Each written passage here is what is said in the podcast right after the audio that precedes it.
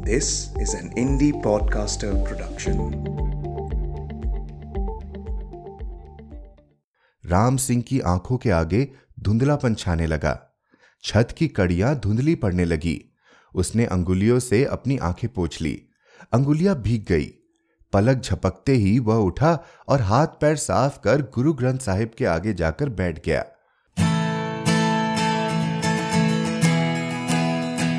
आप सुन रहे हैं कहानी जानी अनजानी।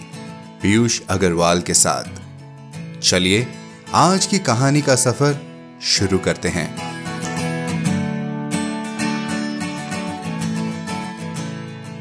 नमस्कार दोस्तों, कैसे हैं आप सब? कहानी जानी अनजानी का सीज़न थ्री आपको कैसा लग रहा है? हमें hello at the rate Piyush Agarwal dot com पर ईमेल के ज़रिए या फिर एप्पल पॉडकास्ट पर रिव्यू डालकर ज़रूर बताएँ। ये सीज़न खास आप लोगों के सहयोग से ही मुमकिन हो पाया है। हर शुक्रवार मेरी टीम आपके समक्ष कुछ अलग कहानियाँ और कुछ छुपे हुए लेखकों को ढूंढ कर ला रही है। आप भी आइए और हमारे साथ मिलकर साहित्य के इस खजाने का आनंद लें। ये ऐसा खजाना है जो बांटने से और बढ़ता है। आज हम आपको मिलवाते हैं इतिहास के पन्नों से एक और अनजाने लेखक से, जिनका नाम है गुरबचन सिंह भुल्लर। हम पढ़ेंगे इनकी कहानी, जिस मरने से जग डरे, जिसमें जीवन और मृत्यु के रिश्ते पर गुरबचन जी ने एक बहुत ही मार्मिक कहानी रचा है। गुरबचन सिंह भुल्लर पंजाबी भाषा के नामवर कहानीकार हैं। उनके कहानी संग्रह अग्नि कलश को साल 2005 में साहित्य अकेडमी दिल्ली का पुरस्कार मिल चुका है। इनके बारे में और जानकारी के लिए हमारी website Piyush Agarwal dot com पर जाएँ। तो चलिए शुरू करते हैं आज की कहानी का सफ़र। जानते हैं किसी अज़ीज़ के खोने के गम को।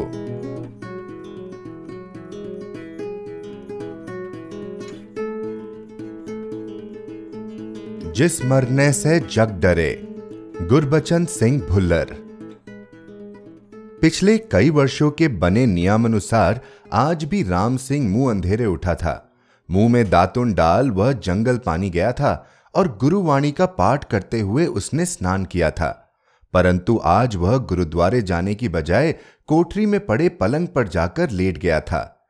उसकी आँखें छत की कड़ियों पर टिकी हुई थी, जैसे वह छत से पार खाली आसमान को देख रहा हो। उसकी पत्नी को गुजरे आज तीसरा दिन हो गया था, और वह महसूस कर रहा था कि भजन बंदगी के सभी साधन भी उसके अस्थिर मन को शांति देने में एकदम नाकामयाब सिद्ध हो रहे थे। जब से राम सिंह ने बड़े संत जी से अमृत लिया था और गुरुवाणी में आनंद लेना आरंभ किया था, वह मृत्यु को पूर्ण परमानंद की प्राप्ति समझने लगा था। अड़ोस पड़ोस में कहीं कोई मौत हो जाती, लोग राम सिंह को आखिरी प्रार्थना करने के लिए बुलाते वह प्रार्थना करता चिता को आग दी जाती और वह एकत्रित हुए लोगों को जलती चिता से दूर खड़े होने पर, रास्ते से गुजरते हुए तथा चौपाल पर बैठे लोगों को गुरुवाणी में से प्रमाण देकर उन्हें समझाता तथा धीरज बंधाता। मौत के बारे में सोचकर वह स्वयं कभी भी भयभीत नहीं होता था।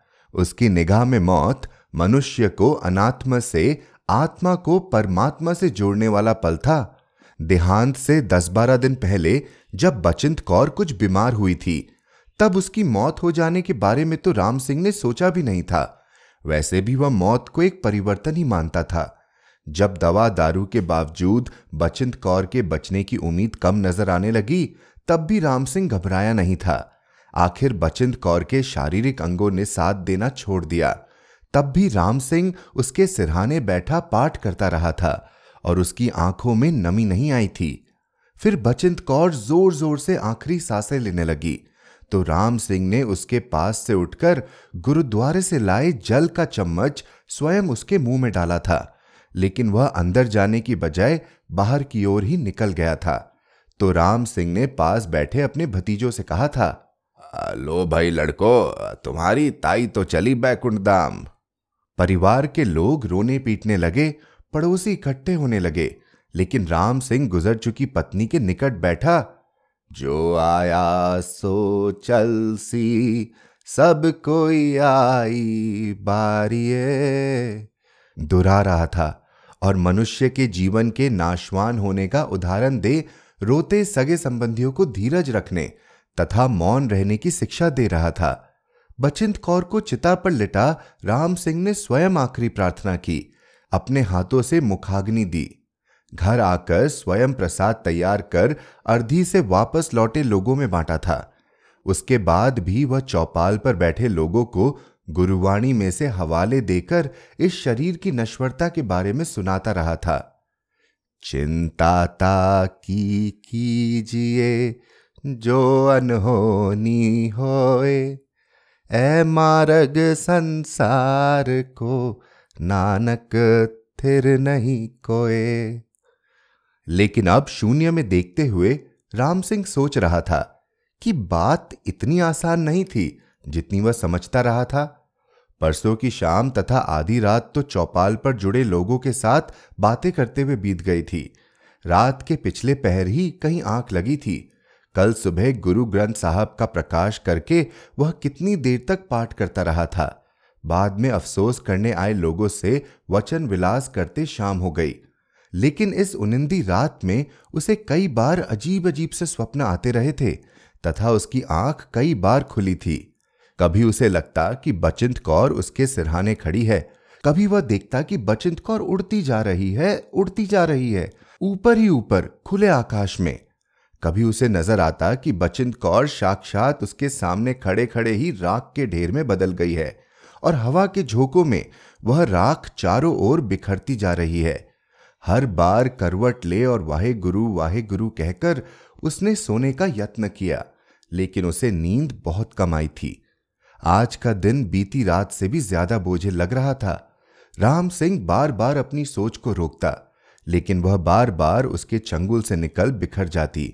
वह चाहता था कि उस आप बीती की कोई बात याद ना आए वह बस पत्थर के समान चारपाई पर भावहीन सा पड़ा रहे, पड़ा ही रहे। लेकिन उसके बीते वर्षों की किताब बार बार उसकी आँखों के सामने स्वयं ही खुलती जाती थी। राम सिंह ने अपनी जवानी के समय खेतीबाड़ी का काम किया था, कुछ साल विवाह से पहले और कुछ साल बाद में भी। फिर वह सिंह बन गया। कुछ भजन बंदगी की लगन, कुछ जवानी का बीतते जाना और निसंतान होना। इन सभी कारणों से उसने कृषि छोड़ दी। कोलू के बैल की भांति कमाता भी तो किसके खातिर? वह और बचिंत कौर दो ही तो जीव थे खाने वाले। उन्होंने ज़मीन ठेके पर दे दी। उसके जीवन यापन के लिए वह काफ़ी था।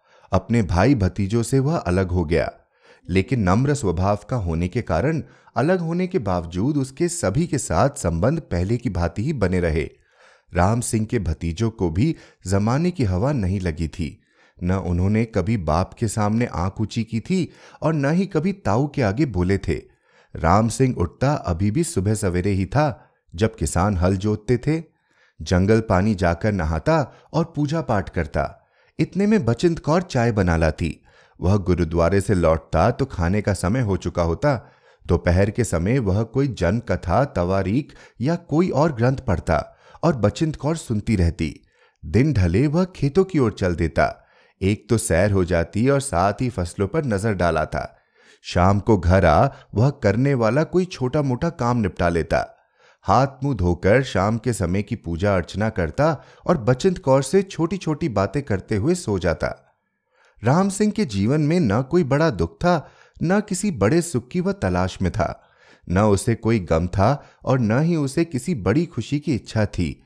दिन आते थे, जाते थे दोनों पति पत्नी शांत नदी की पानी की भांति बहते जा रहे थे। न कोई शोर, न ही चंचलता। गुरुवाणी के प्रभाव के कारण वह समझता था कि मनुष्य चौरासी योनियों के फेर में इस संसार में आता है और योनि की पूर्णता के बाद चला जाता है। इस दुनिया की भौतिकता से उसने एक दूरी बनाई हुई थी। कमल के फूल की भांति जल में रहकर भी वह एकदम निरपेक्ष था। किसी भी वस्तु, किसी भी व्यक्ति के साथ उसका ज़्यादा मोह नहीं था। इसलिए उसका किसी से भी कोई वैर भाव नहीं था। अधेड़ उम्र में उसने संबंधियों के घरों में भी जाना कम कर दिया था। संबंधी आते, उसके भाई से मिलते, उससे भी मिलकर चले जाते। उसकी सारी दुनिया बचिंत कौर तक ही सीमित थी। यदि उसने कभी कोई काम करवाना होता या उसे किसी वस्तु की आवश्यकता होती, उसके भाई के परिवार ने उसे कभी निराश नहीं किया था। भाई भतीजों में से कोई भी उसे इनकार नहीं करता था। बचिंत कौर को उसकी प्रत्येक आदत, उसके सभी कार्यों का समय, उसकी प्रत्येक ज़रूरत के बारे में मालूम था। राम सिंह को अपनी किसी ज़रूरत के बारे में बचिंत कौर से कभी कुछ कहना नहीं पड़ता था। उसके दिल की जैसे वह हर बात को जानती थी, समझती थी। राम सिंह की आँखों के आगे धुंधलापन छाने लगा। छत की कड़ियाँ धुंधली पड़ने लगी। उसने अंगुलियों से अपनी आँखें पोछ ली। अंगुलियाँ भीग गई। पलक झपकते ही वह उठा और हाथ पैर साफ़ कर गुरु ग्रंथ साहिब के आगे जाकर बैठ गया। पाठ कर वह अपने अस्थिर मन को थोड़ा शांत करना चाहता था, लेकिन ग्रंथ साहिब से दो चार पेज पढ़ने के बाद ही उसने उन्हें रुमाला देकर ढक दिया। फिर वह उठकर साथ वाले कमरे में चला गया। बिना मतलब ही उसने फट्टे पर हाथ मारा। बचिंत कौर की ऐनक वहाँ पड़ी थी। उसने डिब्बे में से निकालकर ऐनक को अपनी कमीज से साफ़ किया और फिर डिब्बे में डालकर उसे वहीं रख दिया। निकट ही एक शीशे में पिसी काली मिर्च तथा देसी खांड मिलाकर रखी हुई थी। जब कभी तेज खांसी छिड़ती तो बचिंत कौर इस मिश्रण को हाथ पर डाल मुँह में डाल लिया करती थी। खांसी रुक जाती तो उसकी सांस रुक रुक कर आने लगती। स्टूल पर आधी भरी दवाई की कई शीशियाँ पड़ी हुई थी। बचिंत कौर ने उन दवाइयों के खत्म होने तक का भी इंतज़ार नहीं किया था। जाने वाला कैसे एकदम से चला जाता है और उसके द्वारा जमा किया हुआ सभी कुछ यहाँ पड़ा रह जाता है। सामने की दीवार पर लगी कील से बचिंत कौर के कपड़े लटक रहे थे।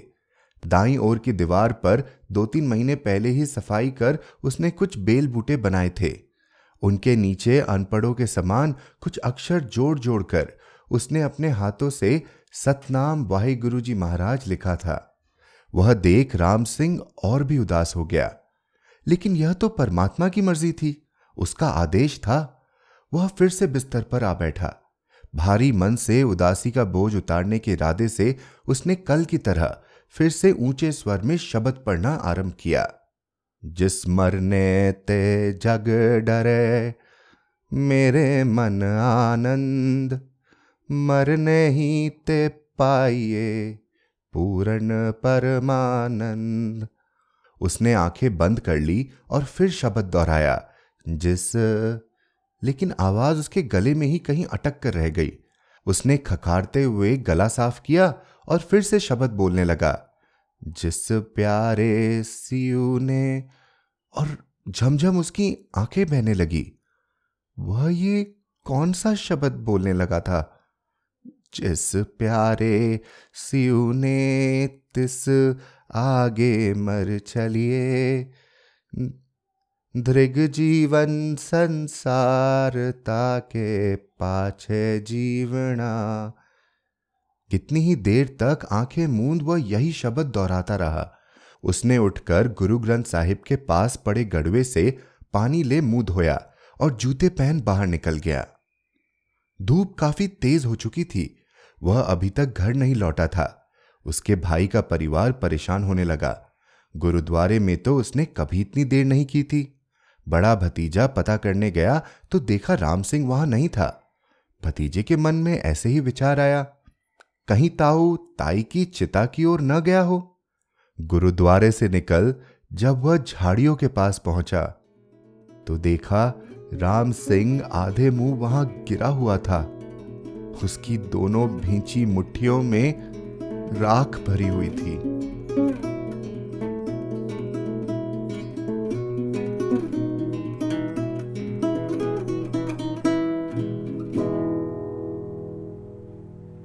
तो कैसा लगा आपको आज का एपिसोड? हमें ईमेल करके बताएँ hello at the rate Piyush Agarwal dot com पर।